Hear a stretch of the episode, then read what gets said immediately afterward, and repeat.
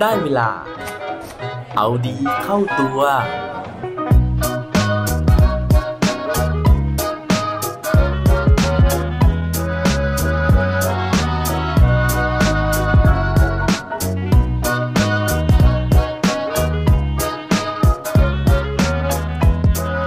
คุณมีเคล็ดลับในการกักตัวไหมครับ สวัสดีครับ พบกับผมชัชวานแสงปรีดีกร และรายการเอาดีเข้าตัว รายการที่จะคอยมาหมั่นเติมวิตามินดีดด้วยเรื่องราวแล้วก็แรงบันดาลใจ เพื่อเพิ่มพลังและภูมิต้านทานในการใช้ชีวิตให้กับพวกเราในทุกๆวัน ช่วงนี้อาจจะเป็นช่วงที่พวกเราทุกคนต้องการกำลังใจกันมากหน่อย เนื่องจากว่าเป็นช่วงที่เราจะต้องกักตัวนะฮะ ซึ่งหลายคนอาจจะตั้งคำถามนะครับว่า เอ๊ะกักตัวจริง ๆ แล้วก็ไม่ได้ลำบากมากมายนะฮะ ไม่ต้องไปทำงานด้วย แล้วก็สามารถที่จะประหยัดเวลาในการเดินทาง แล้วก็ได้อยู่บ้านทำกิจกรรมต่างๆ มากมาย แต่ต้องบอกแบบนี้ครับว่า สภาพแวดล้อมของที่อยู่อาศัยของแต่ละคนเนี่ยอาจจะไม่เหมือนกันนะฮะ เพราะฉะนั้นบางคนอาจจะสามารถที่จะกักตัวอยู่ในบ้านได้แบบสบายๆ ในขณะที่หลาย ๆ คนนะครับ สภาพแวดล้อมที่อยู่อาศัยของเขาไม่เหมาะกับการถูกกักตัวเลย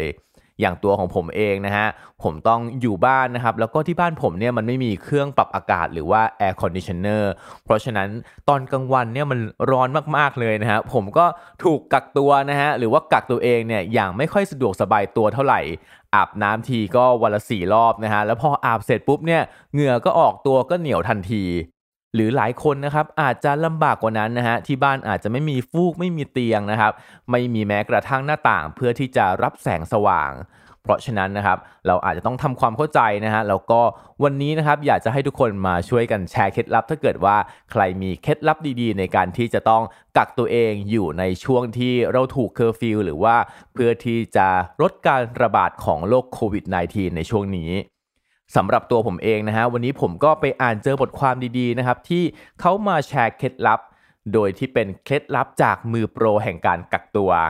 อ่าหลายคนอาจจะสงสัยนะครับว่าใครคือบุคคลที่ได้รับการยกย่องว่าเป็นมือโปรเหล่านี้ เดี๋ยวเรามาฟังกันครับ โดยเรื่องราวที่ผมไปอ่านเจอมาในวันนี้นะฮะ อยู่ในนิตยสารมติชนสุดสัปดาห์นะครับ ในคอลัมน์คูเทคซึ่งเขียนโดยคุณจิตสุภาฉิน หรือที่เราอาจจะรู้จักกันในชื่อซูชิงนะครับ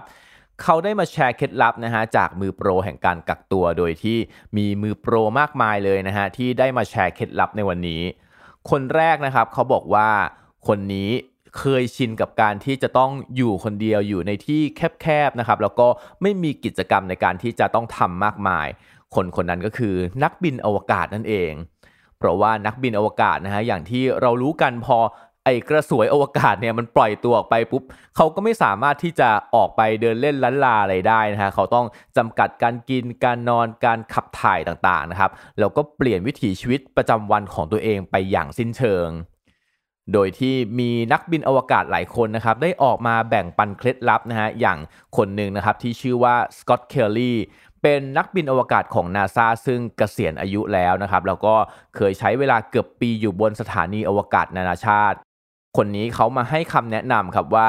สิ่งสำคัญที่สุดก็คือว่าเราจะต้องจัดการกับความคาดหวังของตัวเราเองก่อน เพราะว่าเราไม่มีทางรู้เลยนะฮะว่าการระบาดของไวรัสครั้งนี้เนี่ย มันจะไปสิ้นสุดที่ตรงไหนเวลาไหนนะครับ เพราะฉะนั้นเนี่ยเราจำเป็นนะครับที่จะต้องเริ่มต้นด้วยวิธีคิดที่เปลี่ยนไป นั่นก็คือเราจะต้องคิดว่าเราจะอยู่แบบนักบินอวกาศแบบเนี้ยนะครับ ก็คือถูกจำกัดสถานที่จำกัดเวลาต่างๆ แบบนี้ไปอีกเป็นปีเลย ซึ่งพอเราเริ่มจัดการความคิดของเราได้แล้วนะฮะสิ่งที่จะต้องตามมาคือว่าเราต้องทำความเข้าใจด้วยนะครับว่า แม้ว่าเราจะอยู่บ้าน แต่ว่าเราก็ยังต้องมีตารางชีวิตที่เหมือนเดิม นั่นก็คือเราจะต้องพยายามตื่นเวลาเดิมนะฮะเข้านอนเวลาเดิม แล้วก็ต้องแบ่งตารางไว้สำหรับการออกกำลังกาย เพราะว่าการออกกำลังกายนี่แหละนะครับ มันจะเพิ่มความเข้มแข็งให้กับเราทั้งในส่วนของที่เป็นร่างกายแล้วก็จิตใจ คุณสกอตเคลลี่นะฮะยังบอกว่าถ้าเกิดว่าบ้านใครนะครับที่โชคดีมีสวนนะฮะก็ให้พยายามออกไปสูดอากาศบริสุทธิ์ที่สวนนะครับแต่ว่าถ้าเกิดว่าใครที่ต้องอยู่ในห้องแคบๆ ก็อาจจะจำเป็นนะฮะที่จะต้องเปิดม่านบ้างนะครับเปิดหน้าต่างบ้าง หรือว่าพยายามหาวิธีในการที่จะยื่นหัวออกไปข้างนอกนะฮะเพื่อที่จะรับแสงนะครับหรือว่ารับอากาศที่เป็นอากาศข้างนอกบ้าง โดยให้พยายามทำแบบนี้ในทุกๆวัน ส่วนคนที่2นะฮะที่มาแชร์เรื่องของเคล็ดลับนะครับ คนนี้เขาก็บอกว่าเขาต้องอยู่ในพื้นที่จำกัดไม่แพ้นักบินอวกาศเหมือนกันนะครับ เพราะอาชีพของเขานะฮะก็คือเป็นพนักงานที่ประจำการอยู่ในเรือดำน้ำนั่นเองนะครับ โดยบุคคลคนนี้นะฮะเขาชื่อว่าวินเซนต์ลาโนดีไอเฟลนะครับซึ่งเป็นอดีตผู้บังคับบัญชาการในเรือดำน้ำนิวเคลียร์นะฮะ เขามาบอกว่าเคล็ดลับที่เขาอยากจะแบ่งปันก็คือ การที่เราจะต้องหาพันธกิจของตัวเองให้เจอ โอ้เป็นศัพท์ทหารมากๆคือ เราต้องอยู่นะครับโดยที่เรามีเป้าหมายในชีวิตนั่นเอง ถ้าเกิดพูดให้ง่ายขึ้นนะครับโดยที่เขาบอกว่าถ้าเกิดว่าเราต้องขังตัวเองอยู่ในห้องนะฮะอยู่ในอพาร์ตเมนต์เนี่ยเราต้องรู้อยู่แก่ใจเสมอนะครับว่าเรากำลังมีพันธกิจ ร่วมกับคนอื่นๆ ก็คือ การที่เราจะต้องปกป้องกันและกันนะฮะแล้วก็ปกป้องบุคลากรทางการแพทย์ด้วยแล้วก็อย่าลืมหาอะไรทำนะครับ อย่างตัวเขากับลูกเรือนะฮะก็พยายามหากิจกรรมไม่ว่าจะเป็นการต่อโมเดลนะครับ การปลูกต้นไม้กับแสงเทียมใต้น้ำนะครับ คนที่3นะครับ คนนี้จริงๆ ไม่ได้กักตัวอยู่ในที่แคบนะฮะแต่ว่ากักตัวอยู่ในที่ที่ค่อนข้างจะกว้างนะครับ เพราะว่าเขาเป็นนักแล่นเรือใบนะครับที่ชื่อว่าอิสเบล ออติเซียนะครับ ซึ่งคนนี้เป็นผู้หญิงคนแรกเลยที่แล่นเรือใบทั่วโลกตามลำพัง ซึ่งคนนี้เขาบอกว่าเขาจริงๆ แล้วไม่เคยเหงาเลยเพราะว่าเขาเนี่ยเลือกที่จะกักตัวเอง แล้วก็ปลีกตัวเองออกไปอยู่คนเดียวกลางท้องทะเลนะฮะแต่ว่าเขาก็แนะนำนะครับว่าสำหรับใครที่จะต้องกักตัวอยู่ที่บ้าน ก็อย่าลืมลองหาอะไรใหม่ ๆทำนะครับ อ่านหนังสือเล่มใหม่ๆ ฟังเพลงใหม่ ๆ ถ่ายรูปแล้วก็วาดภาพ สิ่งที่เขาไม่แนะนำเลยก็คือว่าพยายามนะฮะอย่าไปนับวันนับคืนนะครับ แล้วก็อย่าไปคิดย้ำๆซ้ำๆว่าเมื่อไหร่สิ่งเหล่านี้จะจบลงสักทีอีกคนหนึ่งนะครับ คนนี้เขาเป็นนักชีวดาราศาสตร์นะฮะที่ชื่อว่าคิปเรียนเวอร์ซูกนะครับ คนนี้เนี่ยเขาต้องไปอยู่ในพอตนะฮะหรือว่าในแคปซูลนะครับที่เป็นที่นอนแคบๆนะฮะกับอาสาสมัครอีก 5 คนเป็นเวลา 1 ปี ซึ่งเป็นการไปกักตัวอยู่ในโครงการจำลองการใช้ชีวิตบนดาวอังคารนะฮะเขาบอกว่ามันเป็นเรื่องธรรมดามากๆนะฮะที่เราจะรู้สึกมีขวัญและกำลังใจที่ลดลงนะฮะจิตใจห่อเหี่ยวนะครับ แล้วก็ฟีฝ่อมากๆ แต่เขาบอกว่าอย่ารู้สึกผิดกับตัวเองที่เราจะรู้สึกห่อเหี่ยวแบบนั้น เพราะว่าการที่เรารู้สึกห่อเหี่ยวนะฮะขวัญกำลังใจลดลงเนี่ยมันไม่ได้หมายความว่าเราเป็นคนอ่อนแอ แต่ว่ามันเป็นเรื่องธรรมดาของมนุษย์นะครับ ซึ่งคิปเรียนนะฮะเขาก็แนะนำนะครับว่า จริง ๆ แล้วในช่วงเวลาที่เขาไปกักตัวเนี่ยมันโหดร้ายมากเพราะว่าเขาไม่สามารถที่จะมีปฏิสัมพันธ์กับคนอื่นได้เลย เพราะว่าโดนเก็บยึดโทรศัพท์ต่างๆนะครับไม่สามารถที่จะใช้ช่องทางอิเล็กทรอนิกส์ต่าง ๆ ในการที่จะติดต่อกับใครได้เลย แต่ว่าพวกเรานะฮะตอนนี้เราถูกกักตัวก็จริงนะครับแต่ว่าเรายังสามารถใช้อุปกรณ์การสื่อสารต่างๆ ได้ในการที่จะโทรหานะครับหรือว่า video conference คุยกับเพื่อนๆ หรือว่าคนที่เรารู้จัก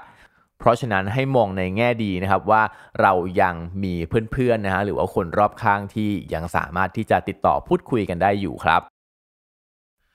แต่สำหรับใครนะฮะที่รู้สึกว่าเคสที่ผมเล่ามามือโปรที่ผมยกตัวอย่างมาทั้ง 4 คนก่อนหน้านี้นะฮะยังไม่เข้าใจสภาพความลำบากของตัวเราที่ต้องถูกกักตัวอยู่นะครับ ขอให้ฟังคนนี้นะฮะเพราะว่าคนสุดท้ายเขามีชื่อว่าโบไคนะฮะแล้วก็เขาเคยเป็นนักกิจกรรมเพื่อประชาธิปไตย แต่สุดท้ายต้องถูกเอาชีวิตเนี่ยไปจบอยู่ใน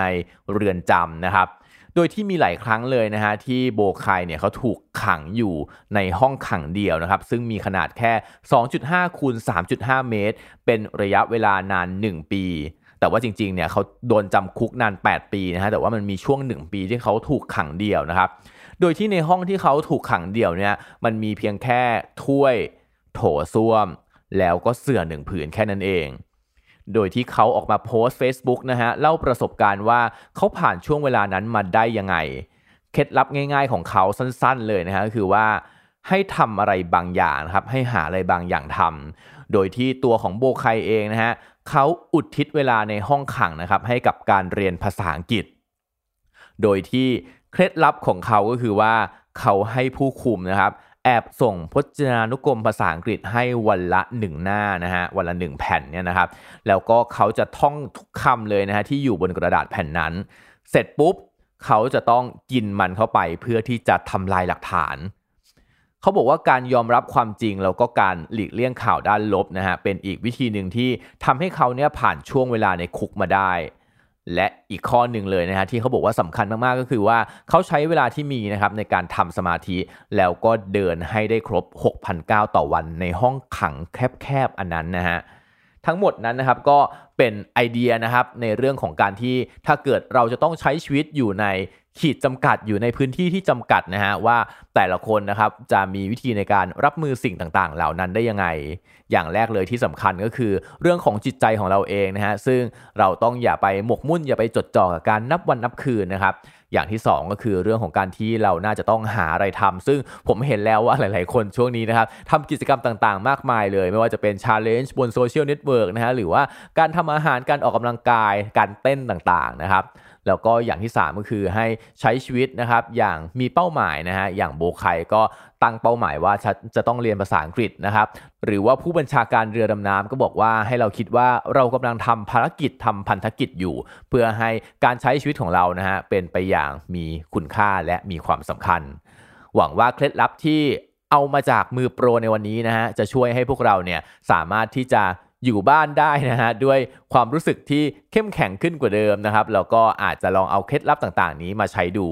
สำหรับใครก็ตามที่มีเคล็ดลับดีๆนะครับที่ผมอาจจะยังไม่ได้เล่าวันนี้นะครับหรือว่าอาจจะเล่าไปแล้วนะฮะก็สามารถที่จะมาแบ่งปันมาแชร์กันได้นะครับในคอมเมนต์ใน Facebook ใน Instagram นะครับหรือว่าในทุกช่องทางที่คุณฟังพอดแคสต์นี้อยู่และปิดท้ายวันนี้ด้วย quote ดี quote โดน ซึ่งวันนี้มาจากฟรันซ์คาฟคานะฮะเขาบอกไว้ว่า isolation is a way to know ourselves การปลีกวิเวกนะฮะหรือว่าการปลีกไปอยู่คนเดียว บางครั้งมันทำให้เรารู้จักตัวตนของเราดีมากขึ้นครับ อย่าลืมกลับมาเอาดีเข้าตัวกันได้ทุกวันจันทร์พุธศุกร์พร้อมกด subscribe ในทุกช่องทางที่คุณฟัง รวมถึงกดไลค์กดแชร์โดยแบ่งปันเรื่องราวดีๆ ให้กับเพื่อนๆของคุณผ่านทุกช่องทางโซเชียลมีเดีย สุดท้ายนี้ ขอให้วันนี้เป็นวันดีๆ ของพวกเราทุกคน สวัสดีครับ